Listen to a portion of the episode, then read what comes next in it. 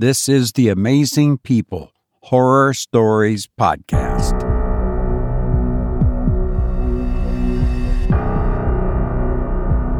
Welcome, you amazing person. You are amazing because you're here, and I'm grateful that you are here. Please tell a friend. And don't forget to binge. Now 143 episodes to binge on. Have some friends over. But, well, if you're sick, uh, maybe wait until you're feeling better. All the episodes are available on our website, horrorstoriespodcast.com. And all the episodes are free. Free 95. No, there's no 95. They're just free.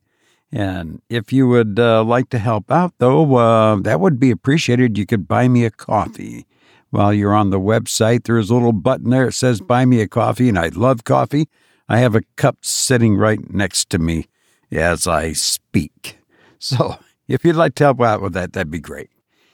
Um, this episode uh, is uh, by Ambrose Bierce, the, the story on this episode. This is the seventh episode by Ambrose Bierce, which uh, seven episodes would make a nice little binge for you. Here I go again, pushing that binge, right? And if you are in the sales profession, um, this this story might be a little scary for you. So sit back and prepare yourself. I hope you enjoy Present at a Hanging by Ambrose Bierce.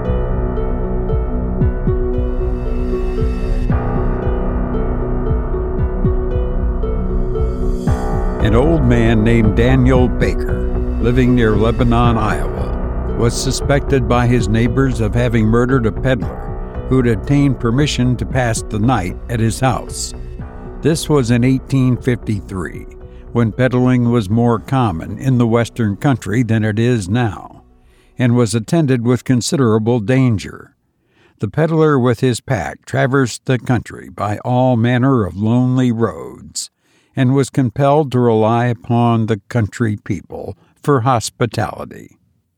This brought him into relation with queer characters, some whom were not altogether scrupulous in their methods of making a living, murder being an acceptable means to that end. It occasionally occurred that a peddler with a diminished pack and swollen purse would be traced to the lonely dwelling of some rough character and never could be traced beyond. This was so in the case of Old Man Baker, as he was always called. Such names are given in the Western settlements only to elderly persons who are not esteemed. To the general disrepute of social unworth is affixed the special reproach of age. A peddler came to his house, and none went away. That is all that anybody knew. Seven years later, the Reverend Mr. Cummings, a Baptist minister well known in that part of the country, was driving by Baker's farm one night. It was not very dark. There was a bit of moon somewhere above the light veil of mist that lay along the earth. Mr. Cummings, who was at all times a cheerful person, was whistling a tune which he could occasionally interrupt to speak a word of friendly encouragement to his horse. As he came to a little bridge across a dry ravine, he saw the figure of a man standing upon it, clearly outlined against the gray background of a misty forest. The man had something strapped on his back and carried a heavy stick, obviously an itinerant peddler. His attitude had in it a suggestion of abstraction, like that of a sleepwalker. Mr. Cummings reined in his horse when he arrived in front of him, gave him a pleasant salutation, and invited him to a seat in the vehicle. If you're going my way, he added. The man raised his head, looked him full in the face, but neither answered nor made any further movement. The minister, with good natured persistence, repeated his invitation, At this, the man threw his right hand forward from his side and pointed downward as he stood on the extreme edge of the bridge. Mr. Cummings looked past him over into the ravine, saw nothing unusual, and withdrew his eyes to address the man again. He had disappeared. The horse, which all this time had been uncommonly restless, gave at that moment a snort of terror and started to run away. Before he had regained control of the animal, the minister was at the crest of the hill, a hundred yards along.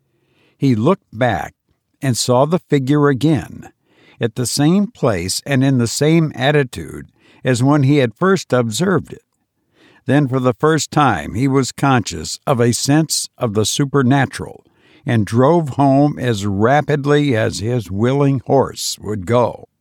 On arriving at home, he related his adventure to his family, and early the next morning, accompanied by two neighbors, John White Corwell and Abner Razor, returned to the spot. They found the body of old man Baker hanging by the neck from one of the beams of the bridge, immediately beneath the spot where the apparition had stood. A thick coating of dust, slightly dampened by the mist, covered the floor of the bridge, but the only footprints were those of Mr. Cummings' horse. In taking down the body, the men disturbed the loose, friable earth of the slope below it, disclosing human bones already nearly uncovered by the action of water and frost. They were identified as those of the lost peddler. At the double inquest, the coroner's jury found that Daniel Baker died by his own hand while suffering from temporary insanity, and that Samuel Moritz was murdered by some person or persons to the jury unknown. You've been listening to Present at a Hanging by Ambrose Bierce, who once said, Doubt is the father of invention.